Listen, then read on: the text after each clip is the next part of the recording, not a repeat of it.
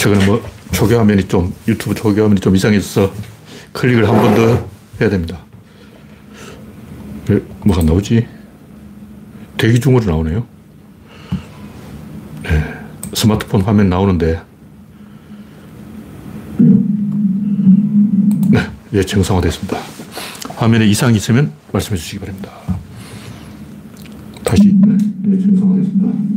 화면에 이상이 있으면 네, 영원용님이 일발을 꺼내주셨습니다.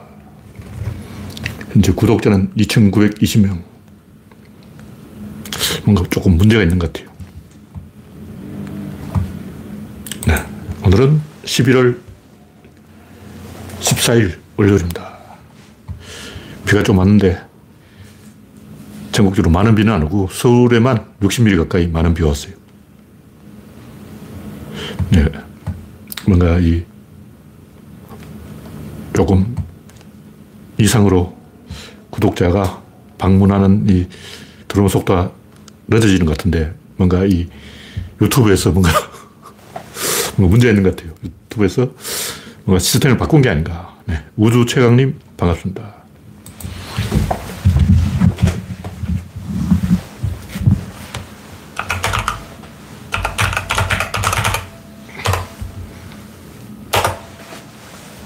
네, 현재 15명이 시청 중입니다.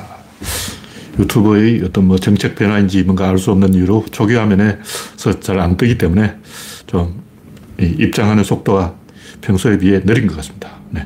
김태일님 반갑습니다. 여러분의 구독과 알림, 좋아요는 큰 힘이 됩니다. 네. 이영수님, 장영수님 반갑습니다. 21명이 입장에서로 이제 본론으로 들어가겠습니다. 첫 번째 곡지는 바이든의 승리. 이게 하원에서는 아직 확정이 안 됐는데, 뭐 어떤 창의 예상에서는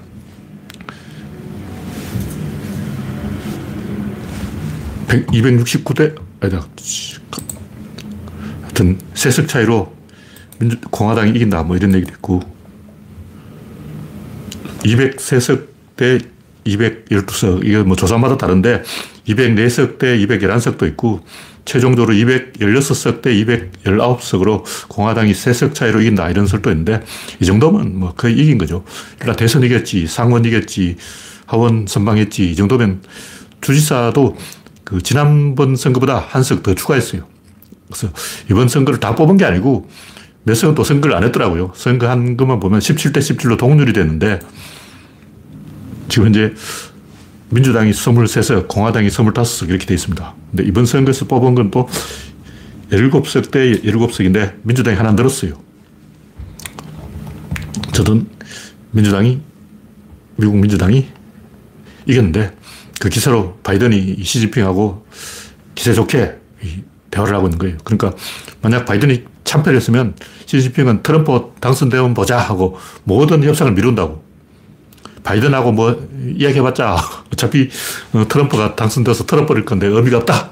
이렇게 되는데 이제 바이든의 힘이 실렸기 때문에 중국도 대화에 나설 수밖에 없다. 뭐 그런 상황이죠. 지금 미중 회담을 하고 있다 그러는데 좋은 결과 있길 기대해 봅니다. 상원은 이겼는데 상원은 이 대법관을 임명하는 게 제일 중요한 거죠. 그 외에도 뭐 낙태 문제 여러 가지 문제가 많은데 상원은 대통령을 견제하는 장치예요. 하원은 국민의 의사를 반영하는 건데 상원은 대통령의 폭주를 방지하는 브레이크를 거는 하원은 엑셀레이터 페달이라면 상원은 브레이크라는 거죠. 상원은 구조론적으로 no만 할 수 있어. yes를 할 수가 없어. 상원이 마음대로 막 법을 때려 만드는 게 아니고 하원이 법을 만들어 오면 상원에서 아, 그건 안 돼. 우리나라 헌재가 하듯이 미국은 대법원이 하는데 그 대법원을 상원이 임명하기 때문에 대법원 판사를 상원이 임명하기 때문에 결국 이 우리나라 헌재가 하는 역할을 미국은 상원이 하는 거죠. 그러니까 트럼프는 뭐 지난번에는 이 기회주의적인 행동을 해서 재미를 봤는데 이번에는 기회주의적인 행동을 하다가 기회주의적으로 얻어맞고 있죠. 뭐 red wave라고 막 붉은 파도가 습격한다 하고 개소리하다가 개망신 당했는데 트럼프 지지 세력이 다 망했습니다. 그 뭐냐면 항상 그렇지만 진보 보수 양다리 걸치다가 양쪽에 얻어맞는 거예요. 미국 이건 원래 민주당이 진보, 아니, 공화당이 진보고 빨간색이죠. 민주당이 파란색이니까 보수인데 이게 뒤집어져 가지고 서로 상대방 표를 가져오기 위해서 어, 반대 행동을 한 거예요. 그러다 보니까 지금 민주당이 진보가 되고 공화당이 보수가 되고 있어요. 네, 다음 곡지는 미중회담 성과 기대할 만, 뭐 했던 이야기인데 지금은 키신저도 없고 누가 중재를 해야 되는데 중재할 어른이 없는 거예요.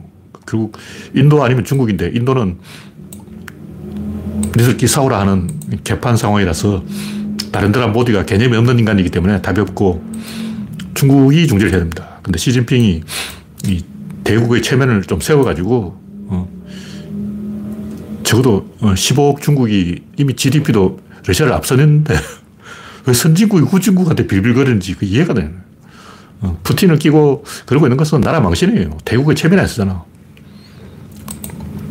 옛날에는 이제 소련이 형님이고 중국이 부하였는데 지금 서열이 바뀌어가지고 중국 형님이고 러시아가 부하인데 부하 관리해야지. 부하 단속해야지. 지금, 지금은 중국과 미국이 힘을 합쳐야 될 때예요. 더 큰 적 앞에서는 작은 적과 손을 잡는 게 맞죠. 예. 우창님, 우주최영님, 그레스방님, 이스타님, 이혜성님, 트레스님 반갑습니다.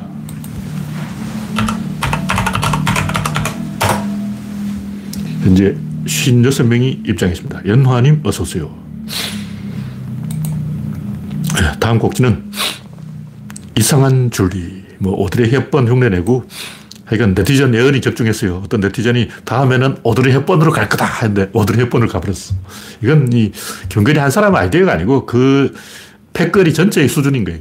김건희 한 사람 아이디어라면 실수할 수도 있지. 근데 패거리 전체가 그 수준이 떨어진다면 이건 문제가 있는 거죠. 문제 심각한 거예요. 공사 구분을 해야 되는데 공적인 상황이라고. 개인이 아니야.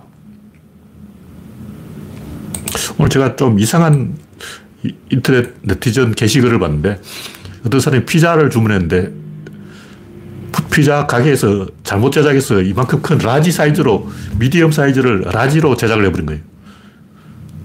근데 미디엄을 주문했는데 라지가 오면 기분이 좋겠냐. 고객을 배려해가지고 3분의 1을 가위로 잘라가지고 3분의 2만 배달해 준 거야. 고객이 그거 보고 화가 나서 별 두 개밖에 안 줬는데 식당 주인이 엄청 길게 항의를 해 놓은 거예요. 황당하더라고. 아니, 손도 안 댔는데 왜 그걸 가지고 화를 내냐. 아, 손 댔지. 손안 대고 어떻게 그걸 가위로 잘라. 분명히 손을 댄 거죠. 손을 안 대고 어떻게 피자를 잘라. 그리고 잘린 피자를 배달해 준다는 것은 이거는 진짜 무식한 짓이죠. 근데 이발소에 갔는데 막 주인이 손님 머리를 반으로 팍 잘라버려놓고 막, 어, 머리 자르면 시원하고 좋지. 뭐 화를 내냐. 이건 아니죠. 나 같은 사람은 인터넷에 글 쓸 때도 세 줄씩 글자 숫자 맞추고 있어요. 괜한 짓을 하고 있는데 오늘 글자 숫자 맞추다가 화딱지 나서 안 맞췄는데 이게 모니터만 바꿔도 글자가 틀어지기 때문에 아무 의미 없는 짓이라고. 아무 의미 없는 짓을 저는 왜 하냐. 노홍철은 왜 냉장고에 음료수 줄을 맞췄느냐. 노홍철은 약간 이상한 인간이에요. 사람들이 요만큼만 틀어져도 괜히 기분이 나쁜 그런 게 있어요. 저는 뭐 괴목이라든가 이런 글 싫어하는데 길, 길 가다 보면 나무로 정자를 만들었는데 정자 보면 이 나무 기둥이 이렇게 모여 있어요. 그것도 기분 나빠. 왜 삐뚤어진 나무로 만드냐고. 정신사납게. 괴목 같은 걸 갖다 놓으면 뭐 괴상한 짓을 하면 뭐가 괴상하게 되는 거예요. 줄이라 똑바로 꺼야지. 보통 보면 수준 떨어진 사람들이 이상한 짓을 많이 해요. 사람을 어, 이상하게 만들면 안 돼요.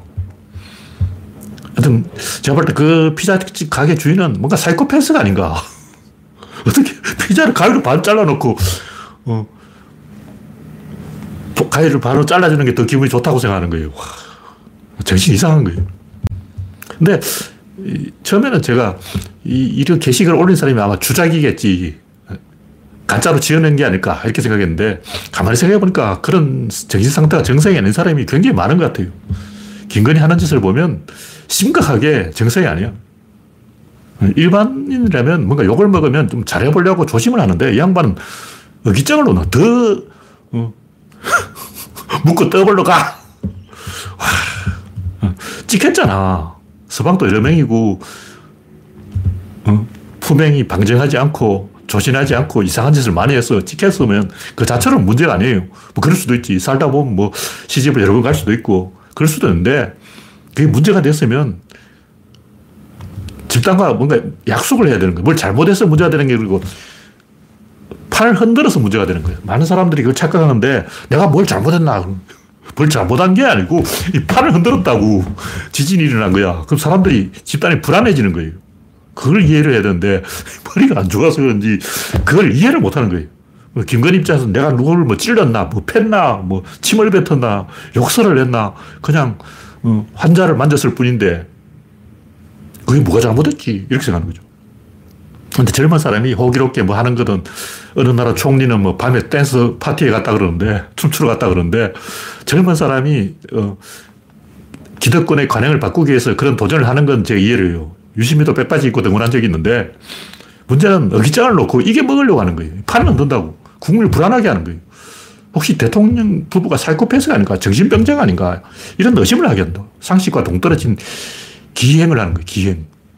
점쟁이 뭐 손바닥에 왕자 썼고 이게 정상적인 사람이 할 짓이냐고. 이는 모자라도 한참 모자라는 그 이상한 피자 가게 주인처럼 피자를 가위로 반 잘라 보내놓고 반 잘라주면 좋지. 그게 뭐 더 큰 피자 주면 더 화나지 않냐. 뭐 이런 개소리 하고 있는 거예요. 와. 세상에는 이상한 사람이 많아요. 이상한 사람이 문제가 아니고 뭐 김건희가 그 짓으로 남한테 피해 끼친 게 아니고 국가를 흔들어서 국민을 불안하게 하고 있는 거예요. 국민이 불안하다고 지금. 그건 김건희 한 사람 문제가 아니고 주변에서 제대로 보조를 못 맞추는 거예요. 워낙 성질이 더러워서 어, 주변에도 제대로 된 사람이 없겠지만 심각한 문제예요.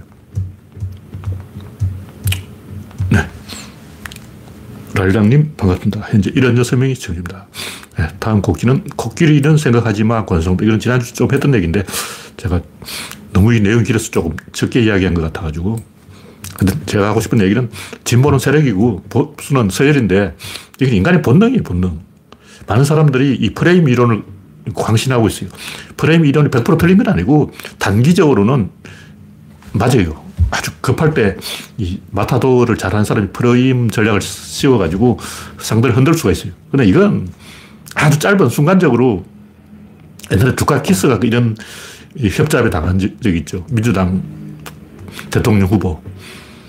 근데 이런 식으로 이 프레임을 가지고 성공한 적이 없어요. 이번에도 뭐 red wave가 온다 하고 공화당이 프레임을 하나 걸었는데 오기는 개뿔 역효과가 났죠. 왜 프레임이 안 먹힐까? 단기적으로 먹히는데 장기적으로 오히려 안 먹힙니다.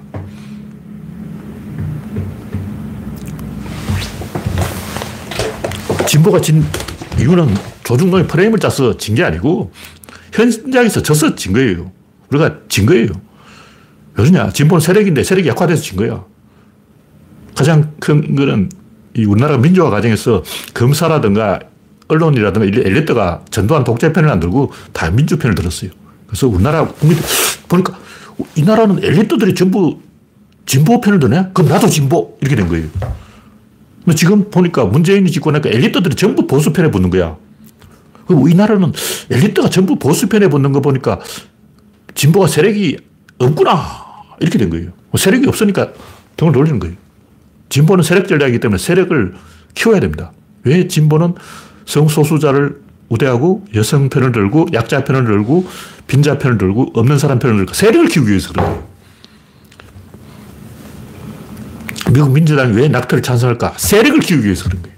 그 세력이 늘어났어. 20대 여성이 민주당에 몰표를 찍어버린 거예요. 근데 우리나라는 이게 뭔가 거꾸로 돼가지고 20대 남성들이 국힘당에 몰표를 던져버린 거예요. 세력이 축소된 거야.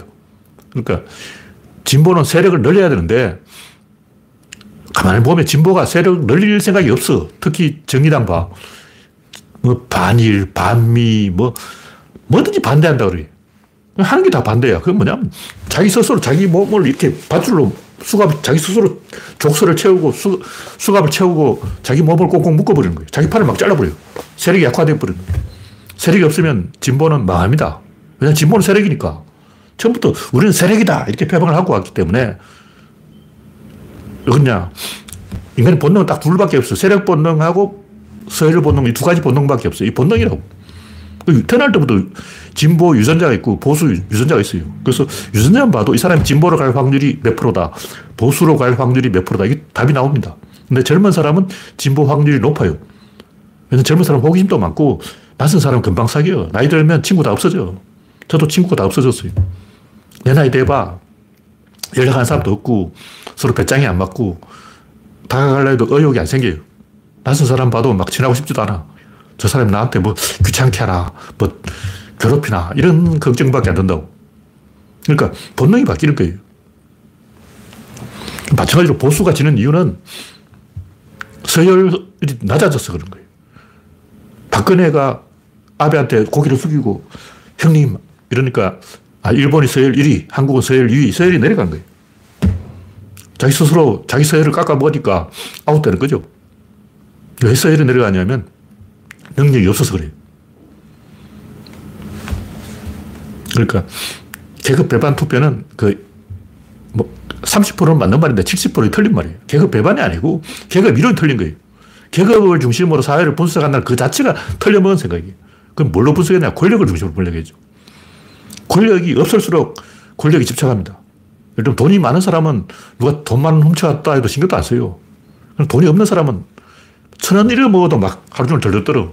누가 내 천원 가져갔지 하고 막 신경 쓰는 거야. 왜냐면 돈이 없으니까.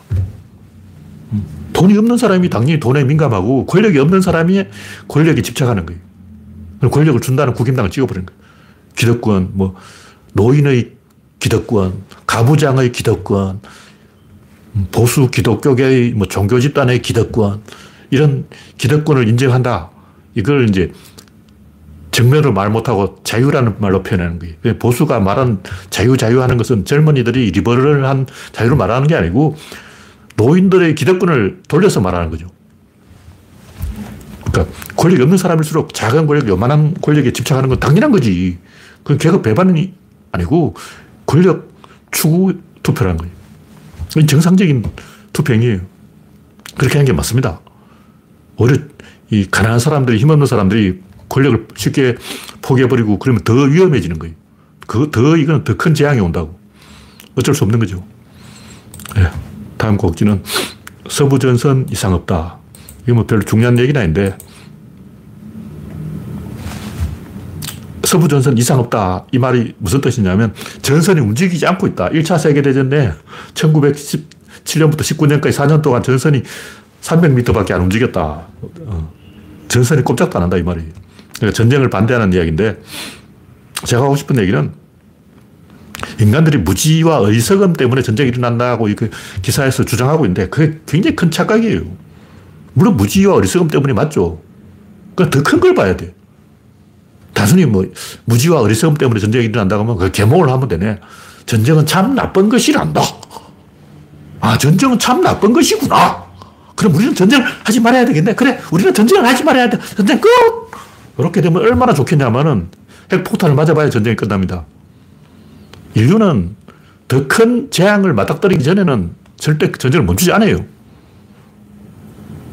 전쟁이 나쁘다는 걸 몰라서 전쟁을 하는구나. 전쟁이 나쁘다는 걸 내가 말로 설명을 해주겠어. 전쟁은 참 나쁜 것이야. 아, 맞아. 참 나쁜 것이구나. 푸틴한테 가서 그렇게 말해주라고. 푸틴한테 가서 네가 하는 전쟁은 참 나쁜 것이야. 그렇게 말해주면 푸틴이 아, 그렇구나. 하고 전쟁을 그만두겠지. 이런 멍청한, 이 기사 쓴건 뭐저리야. 물론 그 소설 작가의 의도는 좋은 거예요. 전쟁이 참을 알려주겠다. 알려줘야 됩니다. 전쟁 끔찍한 거예요. 근데 아, 이걸 몰라서 전쟁을 한다는 건 더 멍청한 생각이야. 핵폭탄 때문에 전쟁이 멈춘 거예요. 다 죽으니까. 이게 진실이에요. 우리가 소박하게 낭만주의적으로 감상적으로 심판 찍고 눈물 콧물 흘리고 부둥켜 안고 막 사랑해 그러고 막 그러면 전쟁이 끝나고 행복해지는 줄 알았다면 이 착각이에요. 지금 인류가 불행한 인구는 지구 인구가 77억이라서 그런 거예요. 인류가 해피하게 되려면 인구를 2억으로 줄여야 됩니다. 그럼 어떻게 되냐? 75억을 죽이면 됩니다. 이것 때문에 전쟁이 나는 거예요. 아, 75억이 죽어야 인류가 해피해지는구나. 그럼 75억을 죽여야 되겠네. 이게 무의식이 자리 잡고 있는 거죠. 지구가 부양할 수 있는 적정한 인구는 77억이 아니고 2억. 그래서 전쟁이 일어나는 거예요. 전쟁이 일어난 진짜 이유는 문명의 레벨이 떨어져서 그런 거예요. 러시아는 왜 전쟁을 할까? 전쟁이 가장 좋은 수단이었기 때문에 전쟁을 하는 거예요. 무슨 얘기냐면 전쟁을 한 진짜 이유는 인재를 키울 능력이 없으면 전쟁이 일어납니다. 왜냐면 전쟁이야말로 인재를 키울 수 있는 가장 확실한 수단이기 때문에. 전쟁에서 이기면 그 사람 인재야. 전쟁에 지면 그건 인재가 아니라고. 이순신은 이겼어. 인재야. 원균은 졌어. 인재가 아니야. 이순신이 훌륭한 사람일까? 원균이 훌륭한 사람일까? 뭐 간단한 거예요. 이겼으면 훌륭한 사람이고 졌으면 쓰레기야. 원균이 왜 욕을 먹냐? 졌어 그런 거예요. 원균이 이기고 이순신이 졌다면 원균 일기 또 막 난중 일기 뺨치는 원균 일기 나와가지고 막 전 국민의 필독서가 되고 막 너 원균 일기 읽어봤니? 그러고 막 그럴 거 아니야. 왜 난중 일기를 읽고 원균 일기를 안 읽을까? 원균이 져서 그런 거예요. 그러니까 러시아는 인재를 키울 시스템이 없습니다. 러시아 국민은 민주주의 선거 이런 데 관심도 없어요. 뭐 러시아 사람들 TV에 나와서 이야기하는 건데 우리 러시아 사람은 정치가 뭔지 정치는 저 먼 나라에 있는 거고 정치인들이랑 관심을 가지고 우리는 정치가 뭔지도 몰라요. 관심도 없어요. 그게 사실이에요. 정치에 이렇게 관심을 가진 나라는 한국밖에 없어. 문명의 수준이 낮기 때문뿐만 아니라 문명이 어떤 밸런스가 깨져서 전, 전쟁이 일어나는 거예요. 지금 우리나라가 이 꼴이 된 것도 결국 이 엘리트 카르텔 때문에 엘리트의 수준이 다운돼서 그런 거예요. 인터넷이 뜨면서 엘리트가 전체적으로 하향 평준화되어 버렸어. 옛날에는 엘리트라고 하면 서울대 나왔고 좀 알아줬고 다 인정을 해서 주변에서 인정을 했다고. 심지어 경찰도 엘리트라면 풀어줬어요. 우리 때도 데모하다 딱 걸리면 무조건 관악소로 가야 돼요. 관악소로 끌려가면 그 관악소에는 서울대 애들이 들어오기 때문에 저는 관악, 서울대 애도 아닌데 관악소에서 딱 보더니 아, 우리 너희들 참 좋은 경찰서 왔어요 그러는 거예요. 음. 관악서는 서울대 애들이 오는 데기 때문에 다 풀어줘. 왜냐면 관악서니까. 관악서는 최고야. 뭐 이러는 거예요. 저도 며칠 만에 풀려나긴 했는데 그 경찰 말은 관악서가 아니고 다른 경찰서로 끌려가면 뒤지게 맞는다는 거예요. 아, 제가 관악서 경찰한테 들은 얘기죠. 100% 진실인지는 모르겠는데 관악서에서는 데모하다 붙잡혀온 학생은 아주 잘 대접해 준다. 요즘은 안 그렇겠죠. 그러니까 우리나라 엘리트 수준이 하향 평준화돼서 엘리트 시스템이 붕괴돼서 일어난 혼란이라는 거죠. 이제 우리나라에 엘리트가 없는 거예요. 양아치밖에 없어. 이게 진실이라고. 네. 이 정도로 이야기하고. 우리나라도 이 엘리트 카르텔이 무너져서 개판돼서 인재와 둔재를 갈아보는 기준이 없어진 거예요. 옛날에는, 아, 쟤는 좀 인재다. 아, 쟤는 좀 아니다. 이런 게 있었고, 특히 그 평론을 중심으로 그런 게 많이 있었어요. 사상계, 뭐 이런 게 있죠. 장준하 선생이 발행하던.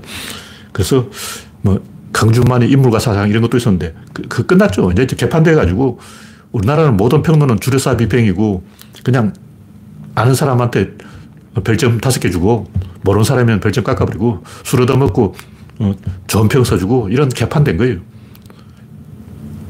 미국이나 유럽은 나라가 크기 때문에 자기 좀 떠보겠다는 칼럼 리스트가 있는데 우리나라는 다 개판돼가지고 조중동 그 칼럼 쓰는 사람 보면 그 나이가 몇 살이냐고. 30년 어, 전에 하던 놈이 아직도 하고 있어. 완전 개판된 거예요. 김어준 이후에 김어준이 없어. 완전 개판된 거예요. 지금 우리나라에 좀 내놓으라는 농객들 다 노무현 때 나온 거고 노무현 이후로 새로 데뷔한 사람이 없어요. 왜 그러냐. 망한 거예요. 우리나라에서 특히 그 엘리트를, 스타 엘리트를 만들지 못했다. 뭐 미국에도 촘석히 했다 그러는데 내가 볼 때 그 양보다 썩었고 제대로 된 인재가 전 세계적으로 없습니다. 스타 엘리트를 키우는 시스템 자체가 붕괴돼 버린 거예요. 이제 사상계도 없고 문학과 지정사도 있긴 있는지 모르겠지만 힘이 없어졌고 인문과 사상은 진작에 망했고 다 망한 거죠. 네. 다음은 백남준과 김영옥의 수순차. 제가 우연히 이제 페이스북에서 본 건데, 김영옥이 백남준한테 당신의 성공은 노력 덕분이 아닙니까? 그러니까 김영옥이 쪽가. 노력 좋아하네. 이 구조를 상상하는 얘기잖아. 노력 좋아하네. 노력해서 뭐가 된다는 거는 그냥 거짓말이에요. 사람들이 그런 말 굉장히 좋아해요. 노력하면 너도 될 수 있어. 그럼 나도 노력하면 손흥민이 될 수 있어. 내가 프리미어 리그에 갈 수가 있었는데 말이야. 내가 그때 술 먹고 도망가더라 안 갔지. 그때 나한테 경마장 가자, 가자고 꼬신 놈 누구야? 그 새끼 말이었으면 내가 지금 프리미어 리그에서 뛰고 있다니까. 그 새끼가 나술 먹자고 꼬시는 바람에 내가 이렇게 조졌지. 그 새끼만 나한테 어, 안 꼬셨으면 내가 지금 프리미어 리그에서 날아다니고 있을 텐데. 다 이런 환상에 빠져 있는 거예요. 솔직하게 말해서 노력해서 안 됩니다. 노력해서 되는 것은 가치가 없는 거예요. 분명히 말하면 천재는 있습니다.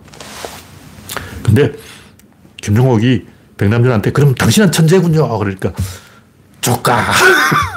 나는 천재 뒤에 줄 서서 묻어간 사람이야. 내 친구가 천재야. 내가 독일에 가봤는데 그 중에도 진짜 아는 사람은 다섯 명.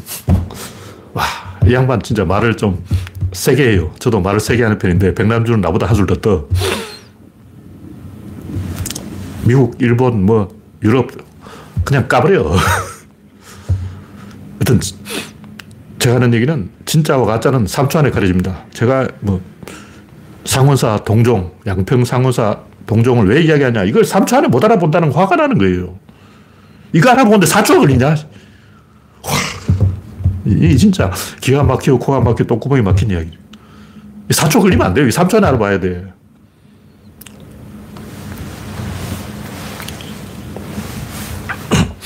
하여튼 이 김용옥은 대중에게 아부하는 자고 노력 타령 좋아하는 거고 또 천재 타령 좋아하는 건데 오늘 천재는 있어요. 세종대왕은 진짜 천재야. 아인슈타인도 천재죠. 천재라는 건 뭐냐면 다른 사람은 절대 생각해낼 수 없는 그 사람만 할 수 있는 걸 천재라는 거예요. 근데 포드 시스템은 포드 아니라도 누가 해도 했어요. 스티브 잡스가 스마트폰을 만드는데 스티브 잡스 아니라도 누가 만들어도 만듭니다. 그럼. 단지 스티브 잡스가 만들었을 뿐이에요. 누가 해도 하는 거죠. 양자의 각도 어떤 천재가 혼자 하는 게 아니고 여러 사람이 집체 창작으로 하고 있는 거예요. 때문에 내가 볼 때 양자의 각이 어떤 중요한 걸림돌에 걸려 있어. 요 선을 못 넘어가고 있는 거예요. 여기 걸려서 까딱까딱 하고 있는 거예요. 왜냐면 나는 이, 이걸 모형을 만들어 놓고 모형 중심으로 양자 역학을 이해를 하는데 양자 역학 하는 사람은 머릿속에 모형이 없어. 그냥 닥치고 계산해 그러는 거예요. 왜 모형이 없을까? 뭔가 이상한 거 아니야. 제가 하는 얘기지만 일본이 애니가 애니메이션 흥한 것도 자기들끼리 표절해서 그런 거예요. 일본 작가들도 일본 작가를 다 뺏겨요. 한국 작가들도 다 뺏기지만 일본 작가들은 더 뺏겨요. 흑인 음악이 발전한 건 다 표절해서 그런 거예요. 서태지도 물론 표절왕이지만 흑인들이 표절 안 한 게 아니에요. 엘리스 프레슬리 음악은 다 표절이죠. 제가 하고 싶은 얘기는 뭐냐면 그냥 표절한다고 되는 게 아니고 세력을 만들어야 됩니다. 그게 가장 중요한 거예요. 그리고 우리나라에 노벨상이 안 나오는 이유는 그 세력의 구심점이 되는 한 명이었고 세력이 안 만들어져 있기 때문에 뒤에 묻어가는 사람도 없고 그러다 보니까 안 되는 거예요. 일단 뭐 우리나라 바둑을 잘 두는 이유는 충암서단 뭐 그런 게 있죠. 충암고 애들이 똘똘 뭉쳐가지고 선배하고 후배들이 같이 숙식을 하면서 서로 노하우를 공유하는 바람에 일제히 확 떠버려요. 그래서 되는 집안은 일제히 확 올라갑니다. 안 되는 집안은 절대 안 돼요. 우리나라 조선시대 인물의 반은 선조대왕 때. 왜 그때만 인물이 있고 그 이후로 인물이 안 나올까? 영호나무 인재가 등용된 건 선조대왕 때 한 번밖에 없어요. 그 이후로는 영호나무 인재는 원래 등용이 안 됐어요. 선조만 영호나무 인재를 등용했어. 그러니까 결국 이 성균관 유생들을 다 먹어버리고 아름아름으로 어, 침묵질해서 밀어주고 땡겨주고 다 한패거리가 되어버린 거죠. 원래 이렇게 된다고. 확 이렇게 붐이 올라오는 시간은 괜히 짧아요. 농객들도 노무현 때 다 생기고 그 이후 농객이 안 생겨요. 김어준 이후에 김어준 투고 썰이 나와야 되는데 왜 안 나오냐고. 원래 안 나오게 되는 거예요. 제가 여러 가지 얘기했는데 얘기를 하다 보니까 또 예술에 대해서도 얘기하게 되는데 현대 예술은 전부 그 예술과의 전쟁이에요. 예술을 때려 부수는 게 예술이라고. 예술을 부정하는 거야. 왜 그럴까? 예술이 원래 어원이 아트, 아트라는 것은 있는 걸 말이야. 이렇게 있는 것. 이 사슬 갑옷을 만들 때 사슬 하나씩 이어서 만드는 거예요. 이렇게 이어가는 것을 아트라 그러는데 공예를 아트라 그런다. 그러니까 예술은 사람들 놀래킬, 탐복하게 만들, 눈물을 펑펑 짜게 만들, 감동을 줄 이런 의도가 있어요. 이런 의도가 있기 때문에 예술이 안 되는 거야. 우리나라 아직도 모르고 막 어떻게든 심파로 어, 사람들에게 영향력을 행사하려고 그런 꼼수를 쓰는데 그런 짓 하면 안 돼요. 오히려 그걸 배제를 해 예술이 된다고. 왜 자꾸 예술, 의도가 들어가냐고. 무슨 주제의식 좋아하네. 주제의식 이런 게 안 좋은 거예요. 음. 영화는 주제의식이 선명하게 부각돼야 개코나. 그러면 안 됩니다. 어, 주제의식을 전달하면 차라리 그 칼럼 써라고. 영화는 이미지로 승부해야 되는 거예요. 흔히 또 오해하는 게 팝아트라고 그러는데 팝아트는 팝아트 아니에요. 우리 팝 아트라는 것은 대중적인 의미가 있는데 앤디 워홀은 그 대중성을 부각하기 위해서 판화도 찍고 마릴린 먼로라든가 만화라든가 이런 걸 사용하긴 했는데 사실은 그게 개념 미술의 원조예요. 그게 한, 앤디 워홀의 컨셉이라고. 그게 하나의 컨셉이야. 그렇게 컨셉을 잡은 거예요. 뭐 대중적인 컨셉을 잡은 거죠. 실제로는 대중성이 없습니다. 오히려 난해한 거예요. 그 관객들은 그게 이해를 못 해. 왜 그게 이, 이해가 되는, 아니, 그림이 되는지 이해를 못 한다고. 왜 미술이 점점 난해해질까? 애초에 그럴 의도가 있어요. 난해해지는 것은 대중들이 끼어들지 못하게 하려는 거예요. 임금들은 내가 어디에 있는지 백성들이 알아버리는 걸 싫어하는 거예요. 그래서 짐이라는 거예요. 짐, 짐작해라. 마찬가지로 칼뱅의 애정석도 그렇잖아요. 신이 인간을 구원할지 말지는 신의 마음에 달려있다. 너희들은 알 수가 없어. 당신이 구원될지 안 할지 당신은 알 수가 없어. 이게 칼뱅 권력이라고. 자기가 권력을 만들기 위해서는 대중들을 배제해야 되는 것이고 대중들이 개입하면 안 되는 거예요. 대중들이 내 말 알아버리면 예술가 머리 꼭지에서 놀려고 하기 때문에 권력이 안 만들어지는 거죠. 이게 인간의 본능이라는 걸 이해를 해야 돼요. 예술은 인간의 본능이라는 거예요. 옛날 키부츠에서, 이스라엘 키부츠에서 어린애들 공동 육아를 했어요. 그러니까 아기를 낳으면 전부 보육원에 갖다 맡겨요. 그리고 노동을 하러 가고 보육원에서 아기를 키우는 거예요. 공산주의식 방법인데, 그 어떻게 했냐, 망했어요. 근데 여기서 중요한 것은 그렇게 같은 보육원에서 빨아먹고 한 살부터 다섯 살까지 같이 자란 어린애는 절대 커플이 될 수가 없는 거예요. 사귀지 않은. 근데 인간만 그런 게 아니고 침팬지도 형제끼리는 연애를 안 해요. 심지어 개도 형제를, 개를 같이 입양시켜 놓으면 싸워요. 개는 형제니까 친하지 않아요. 안 친해. 이 원래 인간의 본능은 자기하고 조금 거리가 먼 다른 사람의 심장이 뛰고 흥분하고 호르몬이 나오고 반응을 하게 되는 거예요. 자기하고 똑같은 사람은 시큰둥해서 현실 남매 이야기. 누나가 남동생을 막 등짝을 후려치고 남동생이 누나를 골탕 먹이고 현실 남매 버전이 되는 거예요. 왜 그러냐? 그게 본능이라고. 유전자 그런 거야. 그러니까 예술을 또 본능적으로 반응하는 거죠. 들면 제가 양변 상원사 동정을 딱 보고, 어, 3초 안에 반응해야지 그 4초가 걸리냐고. 그 본능으로 반응하는 거지. 그냥 삘이 오는 거지. 무슨 그걸 막 이론적으로 연구해가지고 막 TV 보고 막 그런 거 없어요. 그냥 아는 거야. 청경자 그림이 진품이라는 것은 그 3초 안에 알아야지. 그걸 뭐 자세히 보고 그런 거 없습니다. 그냥, 어, 그러네. 그냥, 그냥 아는 거예요. 우리가 왜 예술을 하냐. 그 원리를 알아야 되는데 예술이라는 것은 다른 사람을 자기 집에 초대하기 위해서 있는 거예요. 예를 들면 손님 왔어. 그럼 손님은 맹숭맹숭하고 어색하고 막 어디 앉아야 될지 막 모르잖아. 쪽팔리고 그때 막 음악을 팍 연주해버려. 피리를 막 불어버려. 북을 막 쳐버려. 깽가리를 막 쳐버려. 그럼 사람들이 편안해진다고. 사람 한 자리 모아놓으면 서로 쭈뼛쭈뼛하고 뭐 어디에 가서 있을지 모르고 막 어색하고 민망하고 막 어, 창피하고 막 이렇잖아. 그때 막 깽가리 존나 치는 거야. 그 존나 북을 치는 거야. 어. 왜 북을 치고 그림을 그려놓고 소설을 읽고 영화를 보고 하겠냐고. 커플인데 사귀어야 되는데 어디 가서 뭐 하지? 뭐 컴컴한 데 없나 하다가 아, 극장에 가면 되겠구나. 극장에 가면 또 언제 또 슬그머니 또 신체 접촉을 의도할지 모른단 말이야. 그때 또, 어, 방법이 없을까? 아, 영화를 보면 되겠네. 어, 다 이유가 있다고. 음. 낯선 사람하고 대화를 해야 되는데, 무슨 주제로 대화를 하지? 아, 소설을 읽고 소설 이야기를 하면 되겠네. 영화를 보고 영화 감상을 이야기하면 되겠네. 손님을 초대할 때 집에 딱 그림을 딱 그려주면 나의 컨셉을 알게 되잖아. 어, 내가 이런 사람이야. 어떤 그림을 그, 그려놓느냐에 따라서 달라지는 거예요. 트럼프 집에는 모든 가구를 황금으로 도배해놨어. 트럼프는 나는 이런 사람이야. 어, 자기 속을 보여주는 거죠. 예술이란 자기 속을 보여주는 거예요.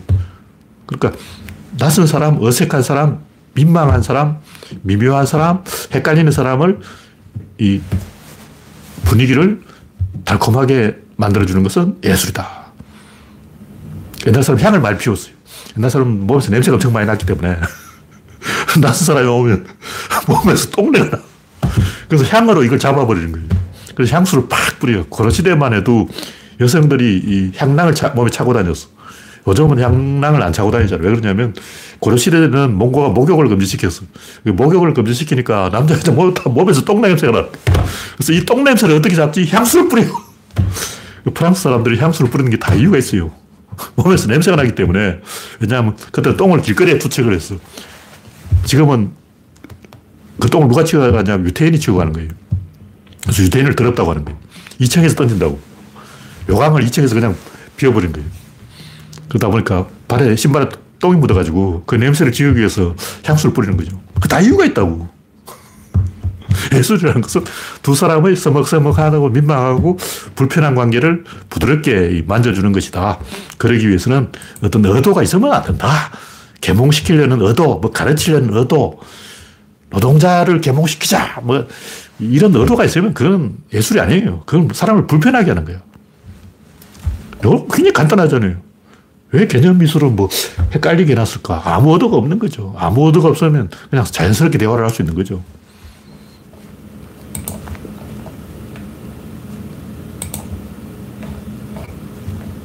네. 마지막으로 이 3단 사고. 아, 이것도 내가 이름을 붙인 건데 사람들이 이 생각을 할 줄 모르더라고. 그냥 생각하는 거예요. 그러니까 이 최근에 신유물론이라는 게 나오는데 신유물론이 뭐냐면 인간이 그 이항 대립적 사고를 비판하고 이론론으로 돌아가자. 와, 이거 멋진 거예요. 그래서 제가 여기 또 피를 받아가지고 신삼단 사고를 제가 주장하고 있는데 신삼단 논법이에요. 신삼단 삼단 논법. 우리는 흑백 논리에 빠져 있어요. 왜 흑백 논리에 빠지냐? 이단 사고를 하기 때문에. 그냥 대칭시키기 때문에. 주체와 객체의 대칭. 이게 뭐냐면 데카르트는 나는 생각한다. 고로 존재한다. 존재로부터 이야기를 풀어가는 거예요. 그러니까 모든 이야기의 첫 번째 시작은 존재죠. 뭐 없으면 뭐 이야기 안 되는 거예요. 없으면 할 이야기도 없지. 뭐 있어야 이야기할 거 아니야.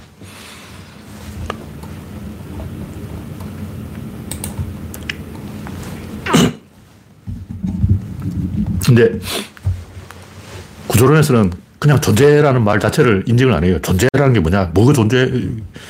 어, 말이 안 되죠. 엄밀하게 따져보자고. 나는 생각한다. 뭐, 뭐, 뭘 생각해? 개소리죠. 아, 솔직히 중학생 때 이거 어디서 선생님한테 주워듣고, 그걸 제가 10년 동안 생각해, 10년 동안. 아, 나는 생각하기는 뭘, 뭘 생각해. 뭔 개떡 같은 소리야. 말이 안 되는 개소리죠. 물론 그, 사실 이게 배경이 있어요. 이게 천년 전에 나온 이야기. 이게 데카르트가 갑자기 지어낸 얘기가 아니고, 천년 전에 어떤 아저씨가 지어낸 얘기인데, 플라톤, 뭐 아리스토텔레스도 이와 비슷한 언급을 했다 그러고, 오래된 이야기예요. 모든 걸 의심해야 하는데, 어, 자기를 의심하는 그 자체는 의심할 수 없다. 이건 개소리고, 연어는 주어와 동사인 거예요. 주어와 목적 사이에 동사가 있는 거예요. 동사가 뭐냐 존재한다. 존재한다는 동사죠. 나는 생각한다. 생각한다는 동사예요. 그러니까 동사가 있으면 명사가 있고 수로가 있으면 주어가 있다. 대칭성을 이야기하는 거예요. 근데 이 대칭성으로 출발하는 것이 인과율, 인과 법칙입니다. 원인이 있으면 결과가 있다. 그럼 과연 원인이 있으면 결과가 있냐? 이 증명할 수 있냐? 없어요. 이게 지금까지 증명한 사람이 없어. 그냥 그런 거야. 내가 경험적으로 그렇더라고. 어. 내가 지금까지 어, 살펴봤는데 50년 동안 살아오면서 원인이 있는데 결과가 없는 경우가 없더라. 결과가 있는데 원인이 없는 경우가 없더라. 경험적으로 그러니까 그런 거다. 수학의 공리하고 비슷한 건데, 뭐 공리가 어떻다, 공준이 어떻다. 그냥 선언을 하는 거예요. 이런 일이다. 졸라 일이야. 왜 일이냐면 일이니까. 증명은 없어. 원래 수학은 증명할 수가 없는 게 있다고. 괴델 선생님이 말했어. 불완전성의 정리. 증명할 수 없는 게 반드시 있어야 된다. 그러므로 이건 증명할 수 없어도 된다. 그러니까 원인과 결과 두 가지만 가지고 이야기하는 것은 인간의 언어 감각하고 안 맞는 거예요. 인간은 주어, 수로, 동사, 목적어 이렇게 가는 거예요. 주어와 목적어의 대칭, 요 사이를 연결하는 게 동사입니다. 그러니까 주어, 목적어, 동사 요 세 개가 있어야 하나의 문장이 되는 거예요. 요 중에 하나를 생략해도 문장은 되는데 이게 생략된 거예요. 생략돼도 목적어가 생략됐다 하면 대목적어가 있어야 돼. 그 우리는 막 그 귀찮으니까 안 하지만 있다고 치고 또 주어도 생략하는 경우가 있는데 생략되어 있지만 주어는 있습니다. 없는 경우는 없어요. 그러니까 원인, 결과 두 개를 가지고 2단 사고를 하지 말고 원인, 변화, 결과 이렇게 3단 사고를 해야 돼. 주어와 객체, 주체와 객체의 대칭, 객체와 객체의 변화의 대칭 이렇게 3단을 만들어야 이게 머리가 돌아가는 거예요. A와 B 사이에 이꼴, 요 사이에 이꼴, 그로 A와 C는 이꼴이다. 이렇게 가야 이야기가 되는 거지. 그냥 원인이 있으면 결과가 있기는 격불 없을 수도 있죠. 원인도 왜 결과가 있냐고. 이게 말이 안 되는 얘기죠. 그러니까, 이런 2보다 크다. 2는 3보다 크다. 고로 1은 3보다 크다. 이 3단 논법이 성립하는 거예요. 어떤 세 개가 있으면 요 두 개의 대칭과 요 두 개의 대칭을 통해서 요 둘의 대칭을 찾아낼 수 있다. 이게 3단 논법인데 이게 모든 생각의 근거라고. 그 이게 3단 사고라는 거죠. 우리는 이 2단 사고도 안 배웠고 3단 사고도 안 배웠고 그냥 습관으로 하는 거예요. 생각을 어떻게 할까? 이게 왜안 가르치냐고.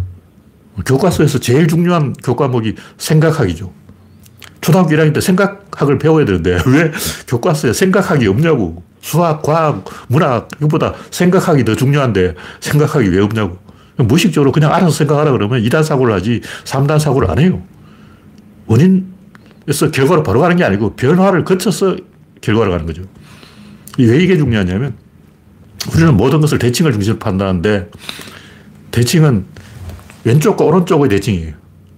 이걸 뭐냐, 움직이는 것의 진행 방향과 이급 방향의 대칭이에요. 즉, 뭐, 우리가 뭐, 빛과 어둠이라든가, 뭐, 선과 악이라든가, 뭐, 우리가 진보와 보수라든가 자세히 듣다 보면 이게 전부 움직이는 거예요. 그냥 대칭이 아니고 움직이는 것의 진행 방향과 역방향의 대칭이라고. 예를 들어 선이다. 우리는 선인데 존나 반대쪽에 악이 있다 그러는데 이건 초등학생이 하는 선거고 조금 깊이 들어보면 선이 아니라 사회화, 사회화. 사회 쪽으로 다가가는 거예요. 반대로 사회에서 멀어지는 건 악이죠. 사회가 있는데 이 사회 쪽으로 가까이 가는 건 선이고 반대쪽으로 가는 건 악이라고. 사회가 있는 거예요. 이게 없이 그냥 선악이 있을 수가 없다고. 마찬가지로 문명이 있는데 문명 쪽으로 다가가는 거는 진보고 문명에서 이탈하는 거는 보수라는 거죠. 다시 말해 77억의 하나의 의사결정 단위로 가는 건 진보고 반대로 각자 도생. 중국은 중국대로 러시아는 러시아대로 남이야 전쟁을 하건 말건 갈섭하지 마. 러시아 그러잖아. 우리가 우크라이나하고 전쟁을 하든 찢이고 뽑든 같은 루스인들끼리 하는 건데 원래 같은 민족이에요. 같은 민족끼리 찢이고 뽑는데 왜 간섭이냐고. 어, 김일성 논리 아니야. 같은 한반도인들끼리 전쟁하는데 미국이 왜 군대를 보내냐. 우리끼리 전쟁하기 좀 놔둬. 간섭하지 마. 이게 보수 꼴통이라고. 그러니까 진보와 보수, 선과 악은 분명히 방향성이 있습니다. 방향이 있고 이 방향이 순방향이 선이고 역방향이 악인 거예요. 그러니까 어떤 대칭되는 것은 움직임이 있다는 거죠. 근데 우리는 요 가운데의 코어와 요 양 사이드의 대칭을 모르는 거예요. 다시 말해서 천칭저울이 있다면 천칭저울의 왼쪽 접시와 오른쪽 접시는 알아. 근데 요 코어를 모르는 거예요. 요 코어를 모른다면 요 코어가 지구와 대칭되어 있다는 걸 모르는 거예요. 접시에 두 개 있다고. 위아래 또 한 개씩 돼 있어. 이 수평, 천칭저울이 딱 있어. 수평은 알잖아. 근데 요 수직은 왜 모르냐고. 여기에 코어가 있고, 요 밑에도 코어가 있는데, 여기 지구의 중심축입니다. 여기 지구의 중심축을 따라 움직이는 거야. 지구가 이렇게 돌면 이것도 같이 돌아. 지구가 도니까 같이 돈다고. 여기 도는 걸 왜 안 보냐, 안 보냐고.